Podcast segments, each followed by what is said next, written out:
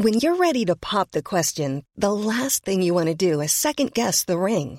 At Bluenile.com, you can design a one-of-a-kind ring with the ease and convenience of shopping online. Choose your diamond and setting. When you find the one, you'll get it delivered right to your door. Go to Bluenile.com and use promo code LISTEN to get $50 off your purchase of $500 or more. That's code LISTEN at Bluenile.com for $50 off your purchase. Bluenile.com code LISTEN. Avant votre épisode de Hex, je voulais vous parler de notre deuxième cerveau le ventre.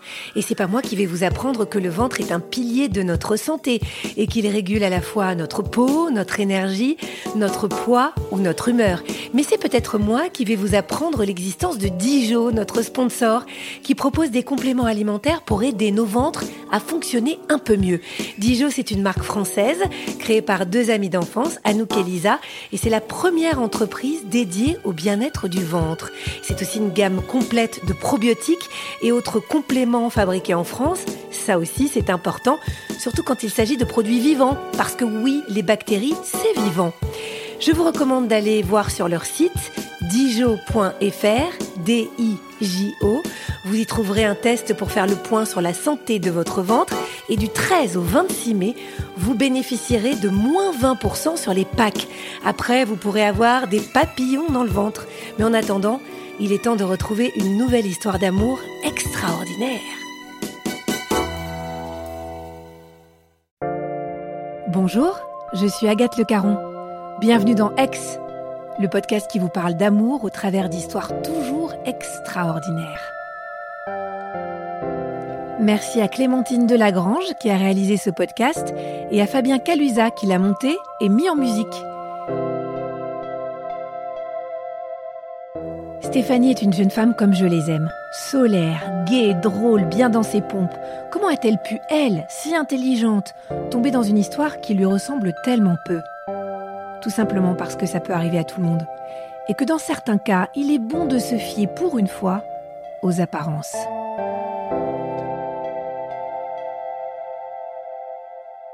Alors, nous sommes en 2011, j'ai 25 ans à l'époque et je suis célibataire. J'ai euh, beaucoup euh, apprécié mes sorties avec mes copines. Euh, on aime souvent le soir se faire sushi champagne devant des émissions genre L'amour est dans le pré. Mais je comprends qu'effectivement, maintenant qu'elles ont rencontré l'amour de leur vie, les soirées vont être un peu différentes ou moins souvent. Et un jour, je vois une pub à l'époque pour un site de rencontre et il y a une proposition de week-end, je crois, gratuit. Et je me dis, tiens, ce site-là, je l'ai pas essayé, je vais essayer. Donc c'est gratuit, mais on peut pas mettre sa photo sur son profil. J'ai quand même accès au chat et je rencontre euh, un garçon qui, pour une fois, a une écriture euh, correcte, un, un, phrasé qui me plaît. Euh, c'est pas le wesh princesse, donc je me dis tiens, je lui réponds, mais je suis pas plus impliquée que ça. Donc la conversation se poursuit, des banalités, je suppose, et je lui dis bon bah salut, j'ai quelque chose à faire, le chat s'arrête là. Et là le garçon me dit mais j'ai pas tes coordonnées, donc euh, si on veut se recontacter, c'est impossible. Lui aussi était en essai. Et donc, je lui donne mon adresse mail, mais pas mon adresse mail, euh, la vraie, en fait, que je dis tous les jours avec mon nom de famille, euh, une adresse mail où c'est un pseudo, en fait. Il a ni mon nom, ni mon prénom. Comme ça, c'est hyper sécurisé. Je vais quand même voir cette boîte mail et effectivement, il m'a envoyé un mail. Lui, dans son mail, il y a son prénom et son nom de famille. Je me dis, bon, bah, il joue franc jeu, au moins, je sais à qui j'ai affaire. Je vais voir le profil Facebook parce qu'on trouve tout avec Facebook. Et euh, du coup, j'ai accès à sa photo de profil, donc la toute petite miniature. Je vois que c'est un garçon, euh, voilà, euh, qui a l'air somme toute charmant. Il m'envoie des mails très agréables, au plaisir de se voir. Si tu veux qu'on sorte, n'hésite pas, etc. Et moi, chaque fois, je lui dis oui, oui, j'ai du travail. Oui, oui, je pars en vacances. en clair, donc, on chatte en printemps et l'été, je lui dis toujours pas maintenant. Donc vraiment, je ne suis pas la fille intéressée.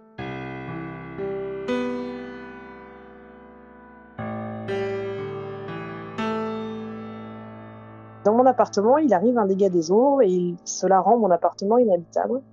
Donc retour chez ma mère dans ma chambre d'adolescente, où là je me dis qu'est-ce que je vais faire mes soirées? Bizarre de retrouver euh, la cohabitation avec euh, mon frère euh, et ma mère. Et donc, bah, je retourne sur ces fameux mails je me dis, c'est vrai, donc, ce garçon, je lui ai pas du tout donné euh, sa chance. Je le contacte et c'est le soir en plus de mes 26 ans, donc on est début octobre, et il accepte de sortir, donc on va dans un bar à vin. Je le trouve charmant physiquement, donc il a 5 ans plus que moi. Il me dit qu'il a un travail, qu'il a des amis, il me parle un peu de sa famille, qu'il va être tonton une deuxième fois. Donc euh, voilà, vraiment euh, très agréable conversation. Par contre, euh, quand je lui parle un peu plus de son travail, je lui demande un peu ce qu'il fait, etc. Il me dit que son patron est désagréable. Il s'épanche très longuement là-dessus et je comprends pas bien en fait pourquoi autant de tracas. Et je trouve ça un peu négatif sa façon de penser sur ce point. Mais bon, voilà, c'est une première rencontre. On se dit qu'il est peut-être un peu stressé qu'il a peut-être un peu noirci le trait. Donc la soirée s'achève après avoir euh, parlé euh, jusqu'à la fermeture du bar. Et puis il m'envoie un message, euh, un SMS tout de suite une fois qu'il est rentré chez lui en disant au plaisir de te revoir. Moi je suis assez flattée en fait d'avoir séduit. Il me dit que je suis la plus belle fille de la salle de restaurant, etc. C'est agréable à entendre, hein, vraiment. Qui peut dire le contraire Et donc on va au ciné. la soirée après le ciné, il me dit tu veux boire un verre, j'accepte. On prend un digestif. Puis on finit par s'embrasser, euh, voilà, sur le parking du bar, euh, très simplement. Par contre, euh, il me susurre des mots en m'embrassant. J'espère que je me trompe pas. Moi, je le rassure en disant non, non, aie confiance, je suis une fille sérieuse. voilà. Il me rappelle, donc je suis toujours très agréablement surprise en me disant bah il est à l'initiative pour qu'on se revoie. il me rappelle, donc on se voit un jour après. Il me refixe un rendez-vous et il me dit est-ce que tu veux venir chez moi? Je suis contente parce que je me dis bah en plus euh, voilà euh, il m'invite dans son appartement donc euh, super quoi. Vraiment on apprend à faire connaissance. Il y a des étapes quoi. Donc je vais dans son appartement, très bien, il me fait dîner, on passe notre première nuit ensemble. Mais alors la première nuit, pas du tout passionnelle, on n'est pas dedans. Enfin je sais pas comment dire, le, le plat total. comme c'est la première nuit, ça se passe très vite. Je pars le lendemain matin pour un déplacement à Paris. Donc moi, je suis contente d'avoir passé une nuit avec lui. Euh, mais je me dis pas, oh là là, super, il y a une relation qui s'entame. Euh, je suis assez dans mon boulot à cette époque-là. Et euh, comme il n'y a pas eu les papillons, etc., je ne fais pas de plan sur la comète. Et puis on se revoit, donc régulièrement. moi, ayant pas d'appartement, bah, je suis ravie d'aller chez lui, en fait. Et je pense que lui est ravi aussi de m'inviter, hein, c'est partagé. Il me présente ses amis, euh, ses copains de sport. Euh, je me fais plein de super amis. Euh, vraiment, son entourage me plaît, son entourage amical en tout cas. Il me présente sa famille aussi. moi, je fais de même de mon côté. Hein. Et par contre, sa famille est un peu plus perturbante pour moi. C'est-à-dire que c'est une famille où ça crie, sa mère est assez exclusive, etc. là, c'est un peu plus perturbant. Je me dis, oh là, j'arrive pas du tout en terrain conquis. Et puis, bah, les mois passent, etc. Et euh, moi, euh, ma propriétaire me dit que mon appartement restera inhabitable. Les travaux sont trop importants suite aux dégâts des eaux. Donc, il faut que je trouve un nouvel appartement. Ça fait plusieurs mois qu'on est ensemble, plusieurs mois qu'on partage euh, des semaines ensemble, parfois son appartement. Et je lui dis, comme lui a qu'un petit T1, est-ce que tu veux qu'on habite ensemble Ou est-ce que moi, je cherche un appartement de mon côté pour qu'on ait chacun nos appartements respectifs? Il me répond pas sur l'emménagement ensemble ou séparément. Et donc, euh, étant euh, dans l'immobilier, je lui dis, bah écoute, j'ai trouvé un appartement à louer euh, au pied du tram, donc on habite Nantes. Et je vois que lui n'est pas du tout emballé. Je lui demande pas une réponse sous l'heure, donc je laisse réfléchir. Et je me souviens avoir dit à ma meilleure amie par téléphone, je comprends pas quoi. Enfin là j'ai affaire à un mur quoi. J'ai ni oui ni non donc euh, je finis par lui dire bah écoute si tu me réponds pas moi je, prends un appartement toute seule hein, parce qu'il n'y a pas de souci mais faut me le dire. Et là je sais pas est-ce que je lui ai mis la pression? Je n'ai jamais su mais il accepte euh, d'un coup de prendre l'appartement en commun. Donc on déménage en juillet, on s'est donc rencontrés au mois d'octobre. Le déménagement est un peu explosif. Je me rends compte que sa mère a vraiment un sacré caractère. Même ma mère en rigole en disant Oh là là, t'as trouvé une sacrée belle-mère, euh, t'es comme moi, t'es gâtée. Et je me dis, euh, tout le monde l'a remarqué, que je suis gâtée de ce côté-là. Effectivement, euh, bah, se mêle de tout. Euh, voilà, du genre à regarder dans les armoires comment sont rangées les affaires. Moi, je suis très polie et je suis pas d'une éducation où je rentre dedans. Donc, je ne dis rien. Je fais en sorte que tout se passe bien.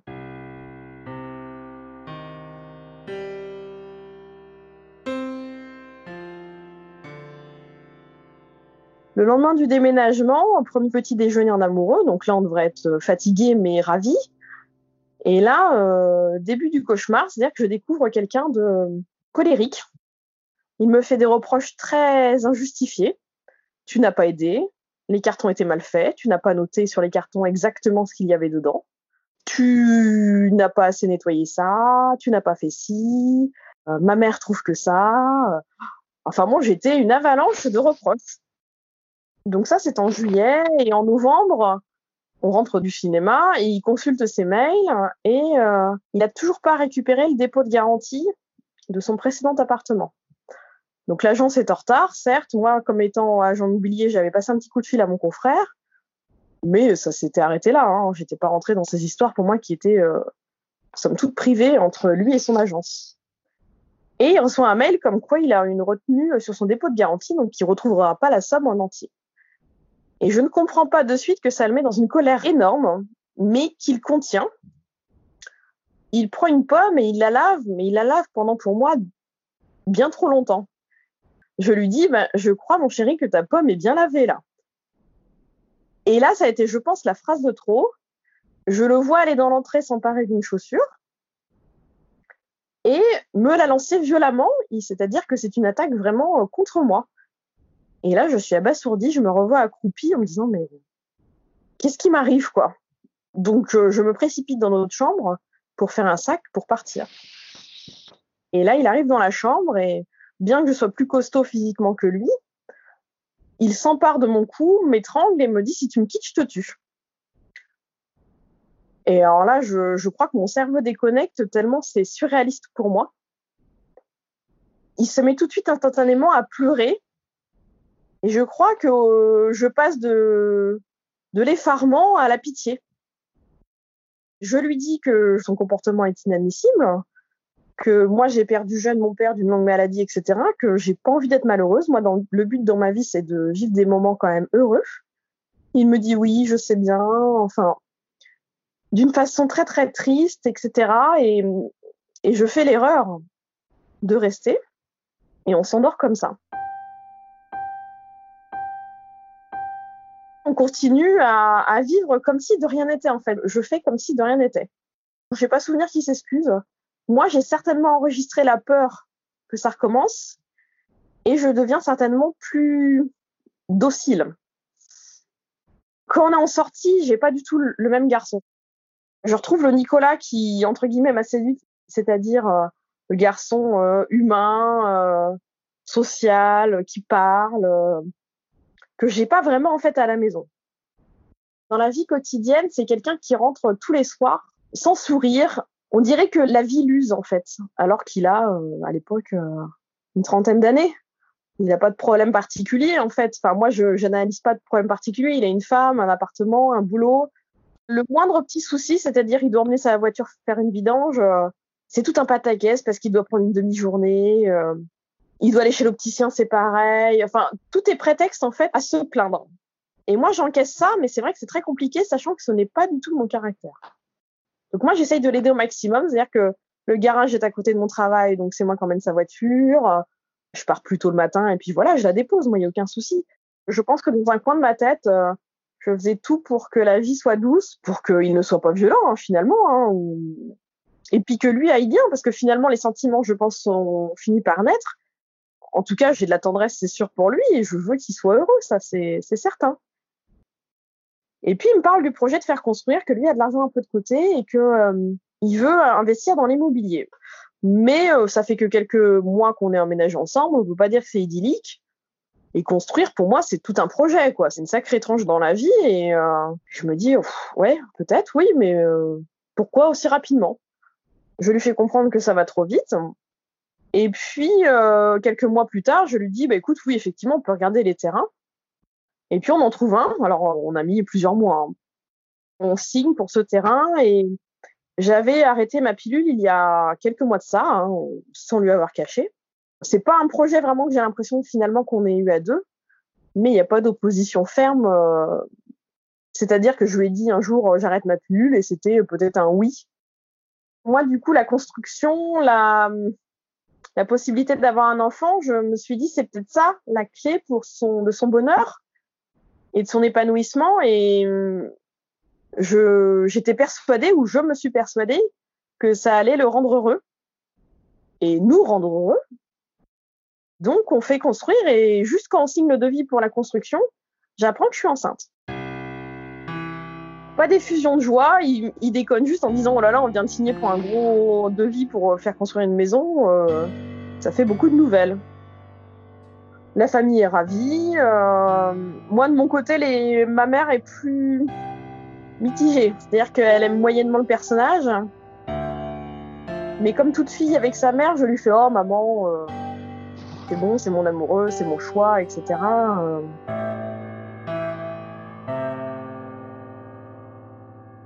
Donc en janvier 2014, j'accouche de notre petite fille, Anaïs. Alors il est heureux, hein, mais c'est pareil, il n'a pas acheté des confettis partout. Et puis, alors le séjour à la maternité est épuisant. Sa famille, dont ses parents sont omniprésents, mais H24 euh, à la maternité. Moi, toujours comme d'habitude, je n'ose pas dire les choses en disant mais euh, partez quoi, laissez-moi euh, un peu avec ma fille. Nicolas choisit de continuer à travailler puisqu'il avait déjà, il m'avait déjà fait le reproche quand j'accouchais que, oh bah dis donc, t'as mis 20 heures, j'aurais pu presque aller travailler aujourd'hui.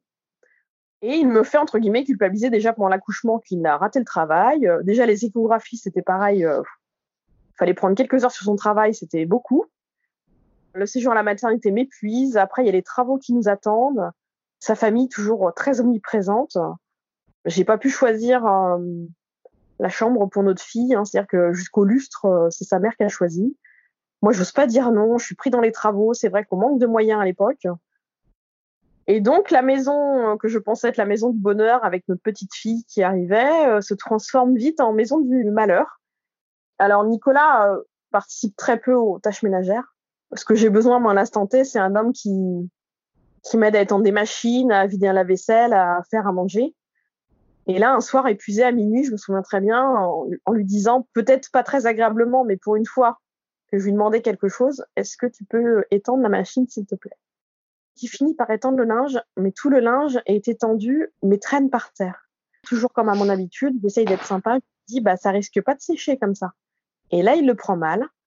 Il est obligé d'extérioriser, en fait, euh, la violence qui est en lui, qu'il a envie d'extérioriser contre moi. Et il me projette le tankerville, donc plein de linge, contre moi. Et moi, je ne comprends pas. Je me dis, si ça y est, la violence recommence en un quart de seconde. Et j'ai peur pour ma baie vitrée qui est toute neuve, de ma construction qui est toute neuve, en me disant, oh là là, si le tankerville tombe sur la baie vitrée, ça va faire euh, un éclat.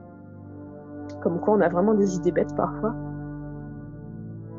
Le schéma est toujours le même, c'est-à-dire qu'il se met à pleurer, j'ai pitié, je fais comme si de rien n'était, moi, je me sens très triste parce que je me dis, on a une petite fille, un petit bébé dans la chambre qui dort.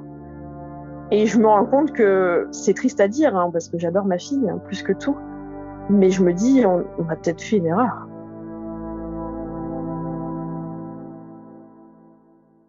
Le week-end d'après, on est de mariage dans sa famille. Il faut faire, euh, malgré la fatigue, malgré le fait que il me tape et qu'en plus il a aucune attention pour moi. Alors je dis pas qu'il faut taper et après être gentil, mais en plus, euh, j'ai même pas de, de gentillesse, donc euh, ni d'attention, ni d'aide pour faire la valise. Les bagages euh, sont plus compliqués à faire, hein, on part plus tous les deux.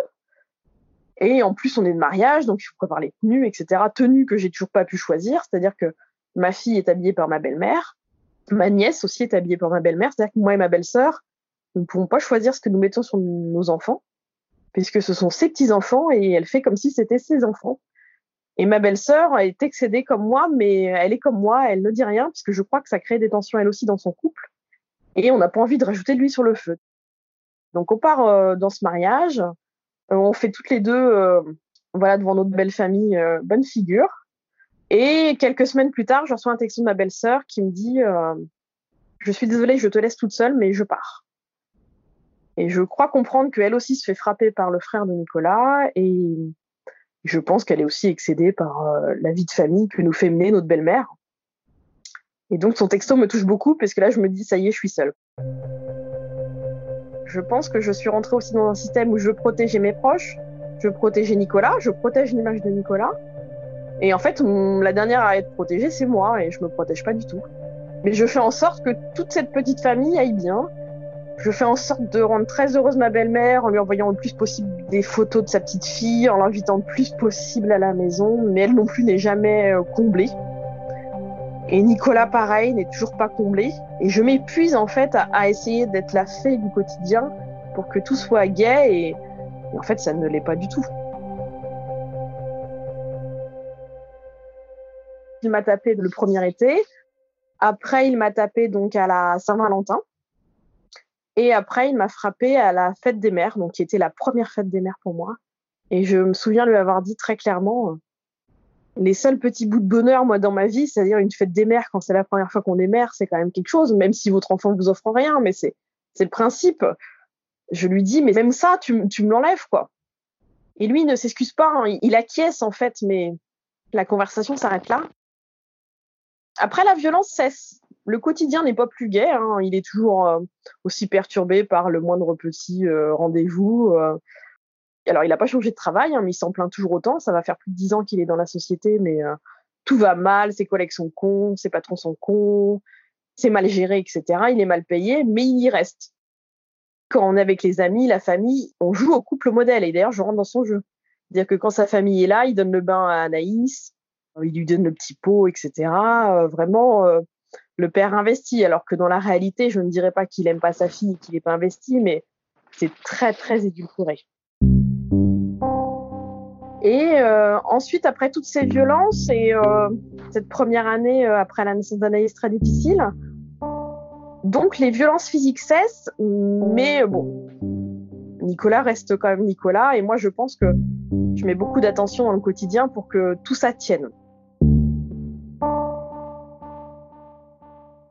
Et ça y est, j'ai 30 ans et je pense à un deuxième enfant parce qu'Anaïs a deux ans et demi. C'est vrai que dans l'image de la famille parfaite, mais qui n'est pas la mienne, hein, je trouvais qu'avoir des enfants rapprochés, c'était pas mal. Je lui en parle d'ailleurs, pareil comme pour Anaïs, il y a ni oui ni non. Je tombe enceinte de Gaël, qui naît en juillet 2016. Un petit bébé pour moi, euh, bonheur. J'ai toujours rêvé d'avoir un petit garçon. Et là, une fille et un garçon, vraiment, comme on dit, le choix du roi je suis ravie. Nicolas était beaucoup moins investi dans la grossesse. Euh, je me rappelle qu'il loupe une échographie. Je n'en tiens pas rigueur. pareil, euh, à la maternité, euh, il, il s'arrête pas. Hein. Il prend pas ses trois jours pour rester présent à la maternité. Hein. Il préfère travailler. Il vient par contre le soir hein. et il me parle que de sa terrasse, que des dalles de la terrasse, que les dalles du jardin. Et je me vois lui dire va au magasin de bricolage et va voir tes dalles parce que il était sur son téléphone, il me parlait que de ça. Et je pensais qu'il allait comprendre en disant bah non, je reste avec ma femme et mon fils. Et donc il va au magasin de bricolage et au, magasin de bricolage, comme il est excessif, il continue à m'envoyer des messages. Ah il y a des dalles machin, il, comprend pas en fait que moi je suis pas du tout là-dessus quoi. Donc c'est l'été et lui a décidé de d'utiliser ses congés paternité pour faire sa terrasse. Je pense que pour lui c'était euh, peut-être ça être père et là, il me dit, euh, on reçoit jamais, on sort jamais, ce qui est fou. On a une vie quand même sociale très très développée, surtout que c'est souvent moi qui suis à l'initiative euh, de sortie, etc. Euh, voilà, j'ai un bon réseau d'amis. Euh, lui aussi a un réseau d'amis, mais c'est pas lui qui a l'initiative en fait de les de les inviter par contre.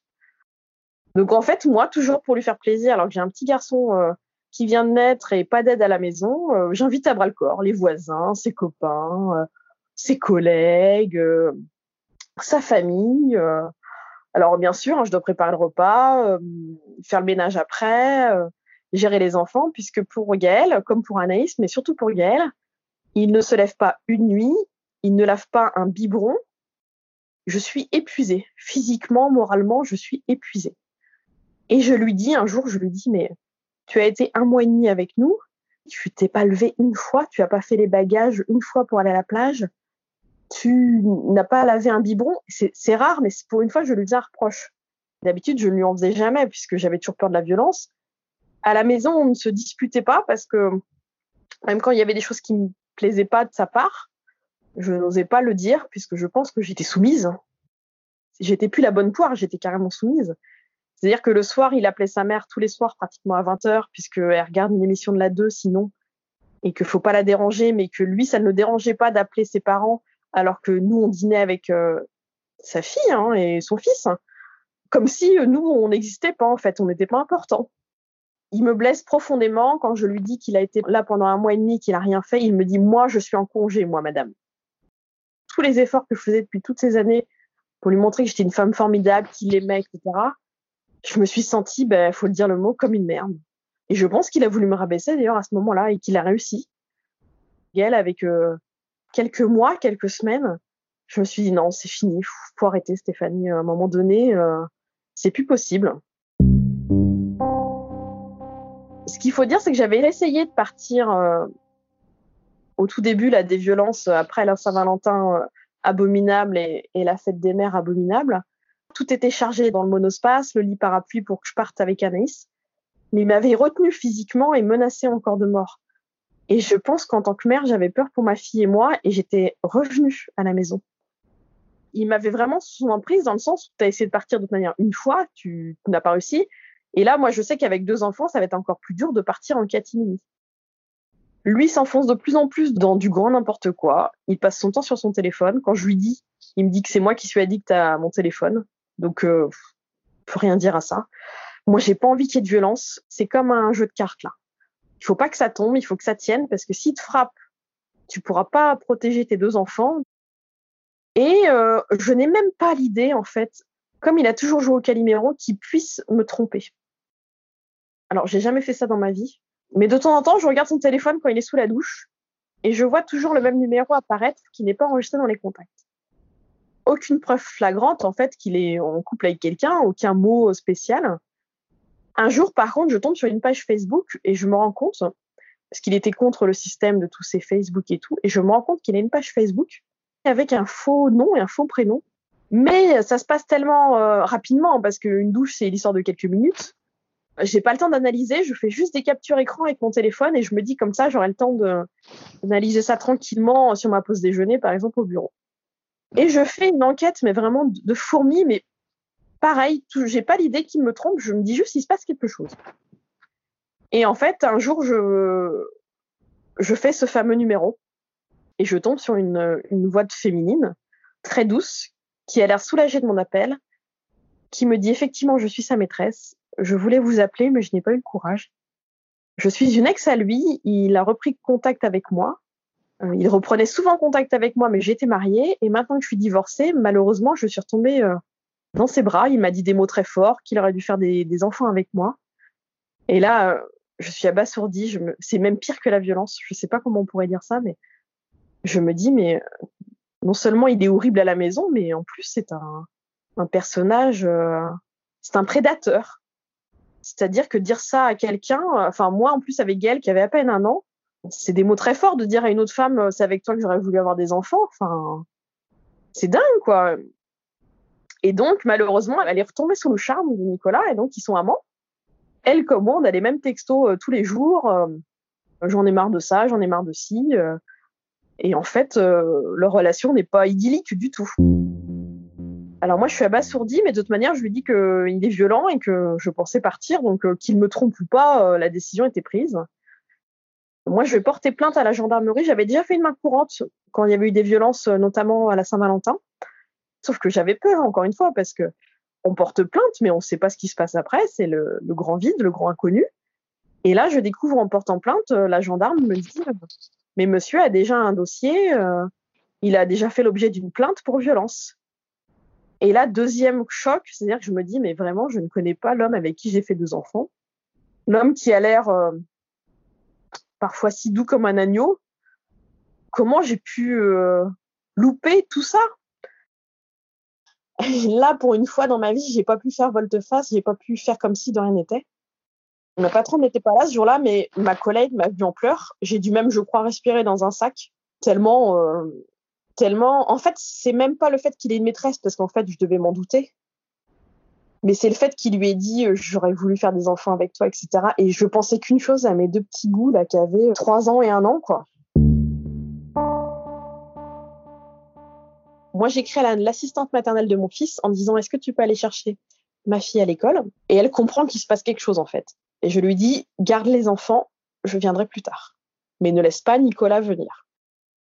Malheureusement, je le retrouve à la maison en chaussons, devant le foot. Et il me dit, t'as passé une bonne journée. Et je lui dis, non, mais tu es fou. Jamais avant, je osais lui dire ça parce que je sais que ça a entraîné de la violence. Tu sais que j'ai eu ta maîtresse au téléphone et tu oses là me dire qu'est-ce qu'on mange ce soir, être en chaussons devant le foot. Je lui dis, mais tu te rends compte que à force de faire des semblants, là, on est, c'est une autre dimension. Tu dis à une autre femme que tu l'aimes. Donc là, il me dit qu'il m'aime. Et là, je lui dis c'est trop tard. De toute manière, je comptais partir. Et en plus, j'ai porté plainte. Et donc là, il me retient de nouveau par la violence.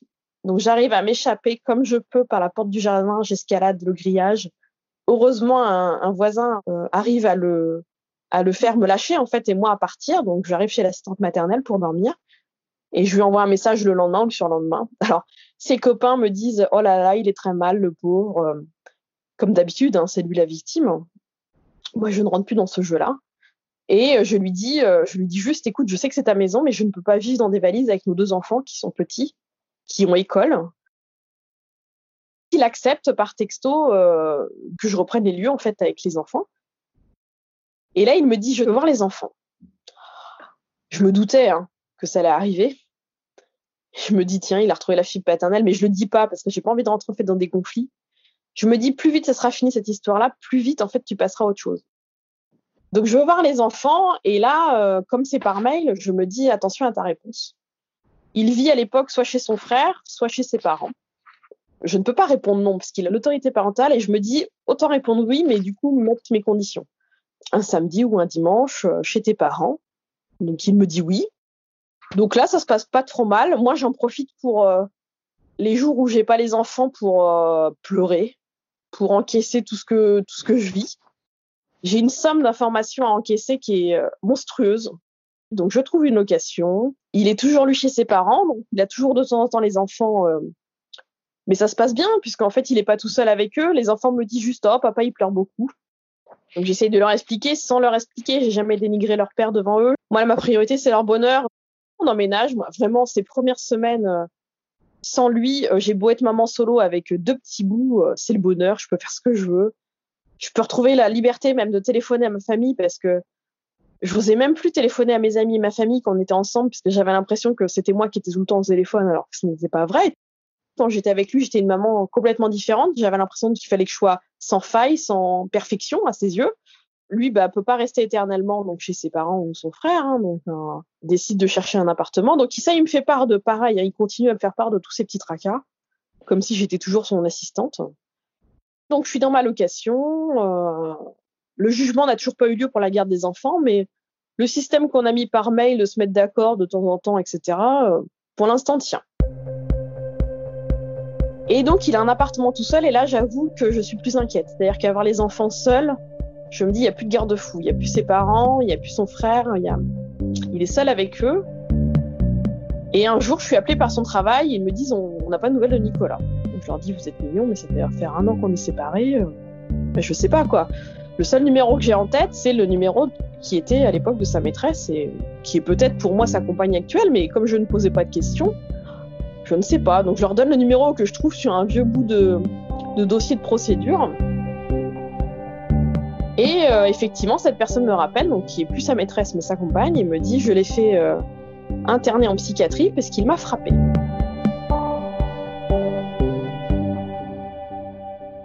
C'est une semaine où mes beaux-parents m'ont dit oh là là, Nicolas est hospitalisé.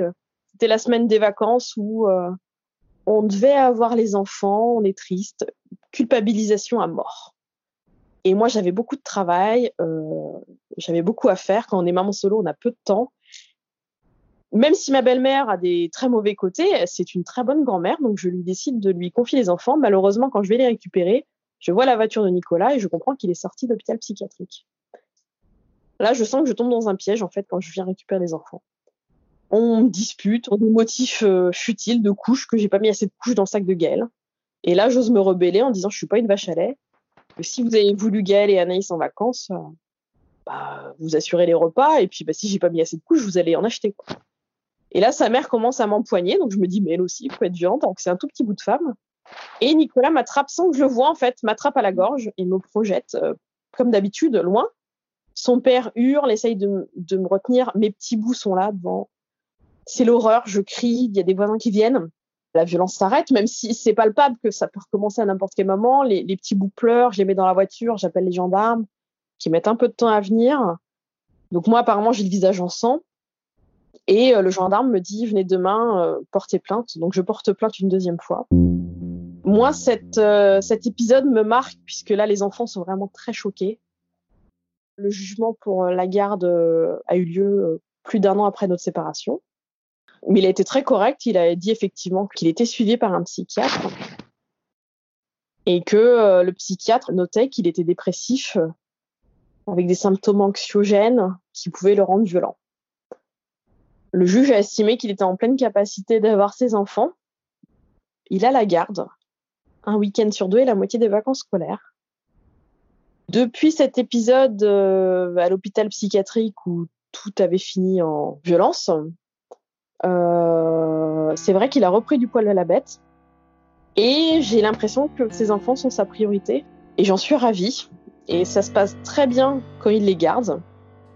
Et j'en suis ravie parce que moi, le but, ce n'est pas que mes enfants soient coupés de leur père, c'est juste que je voulais qu'ils soient en sécurité avec eux. Et moi, je suis ravie aussi d'avoir poursuivi ma vie, c'est-à-dire de ne pas être restée dans cette histoire, de ne pas être restée dans cette procédure.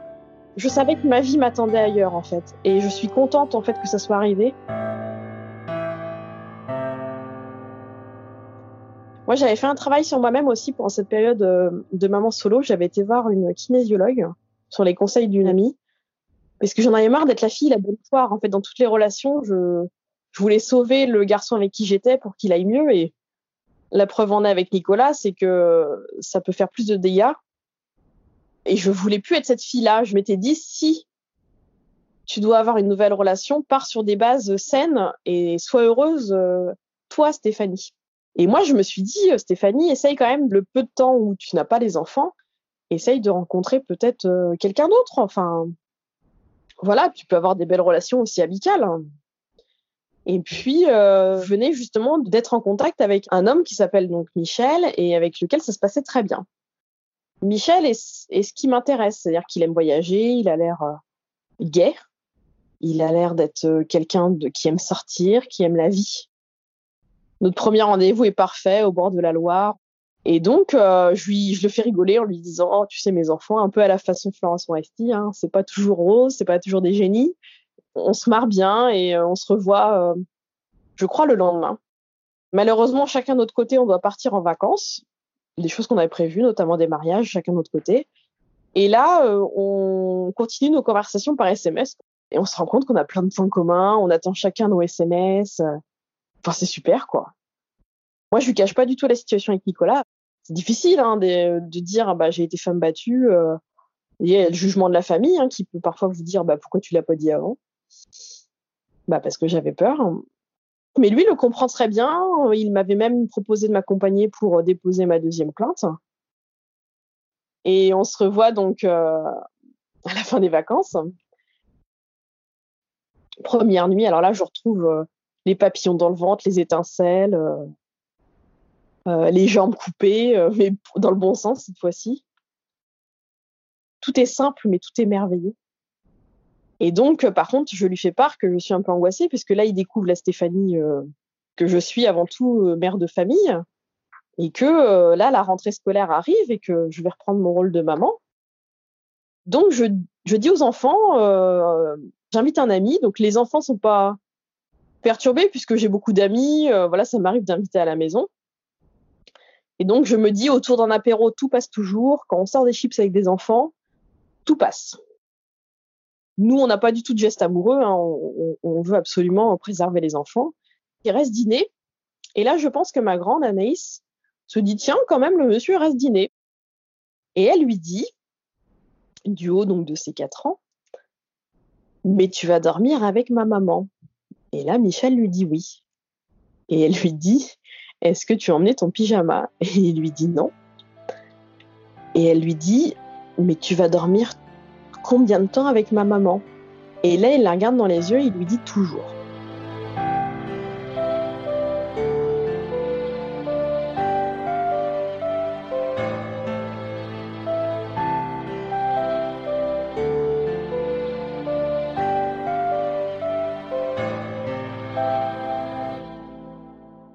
Et alors, je suis euh, dans un autre monde. Je suis projetée dans une galaxie de bonheur. Là, c'est. C'est-à-dire que ça aurait pu me faire peur de me dire, oh bah là, en quelques semaines, il est, euh, Michel, il est sûr de ses sentiments. Et, mais moi aussi, j'étais sûre. C'est quelqu'un en plus qui est joyeux, qui amène de la joie dans la maison. Il est attentif avec moi, amoureux. Et moi, donc, j'ai une location qui m'a été prêtée. Euh, c'est une location qui est spécifique pour les femmes battues, donc je peux pas y rester éternellement. Et lui, il a son propriétaire qui souhaite récupérer euh, la location. Donc, on est tous les deux, entre guillemets, bientôt à la rue. Mais c'est une évidence pour nous qu'on va habiter ensemble. Et donc, on cherche une location d'une maison euh, aux alentours de Nantes pour euh, nous quatre.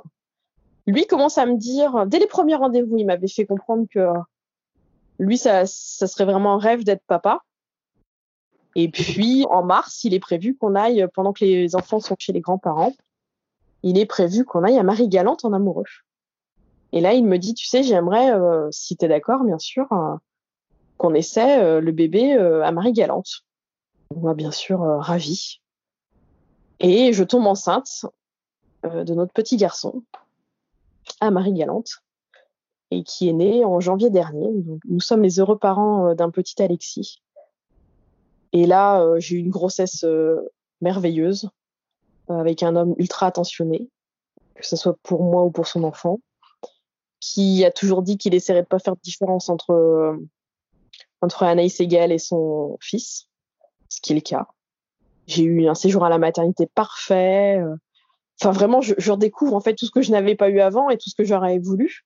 Mais là, tout est naturel. J'ai besoin de rien dire. Enfin, c'est merveilleux pour moi et je suis encore euh, sur un petit nuage. Voulais casser le mythe de la femme battue qui est une personne euh, illettrée ou qui a un mari alcoolique. J'ai fait des études. Euh, Nicolas vient d'une famille euh, classe moyenne très respectueuse. Voilà, on rentre pas du tout, du tout dans les cases et pourtant ça arrive partout. Il faut être là, il faut voir les signes pour les gens qui ont un doute. Il faut pas hésiter à en parler. Moi, je pense que les gens auraient plus insisté. Je serais peut-être partie plus vite. Je leur aurais dit que je ne pouvais pas partir physiquement ou par peur. Il faut pas avoir peur en fait d'insister. Même si on a l'impression qu'on s'introduit dans la vie des gens, il faut pas avoir peur. Si on a un doute, c'est que c'est peut-être vrai. C'était le message que je voulais faire passer, parce que je sais que malheureusement, il y a beaucoup de femmes comme d'hommes qui sont victimes de violences.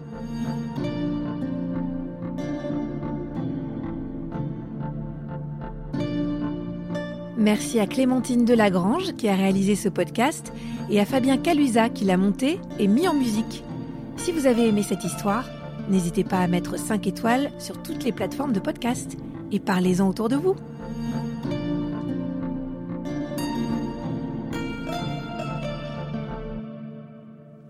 Si vous vivez en ce moment ce qu'a vécu Stéphanie, si vous êtes victime de violence, n'hésitez pas à appeler le 39 19. C'est anonyme et c'est gratuit.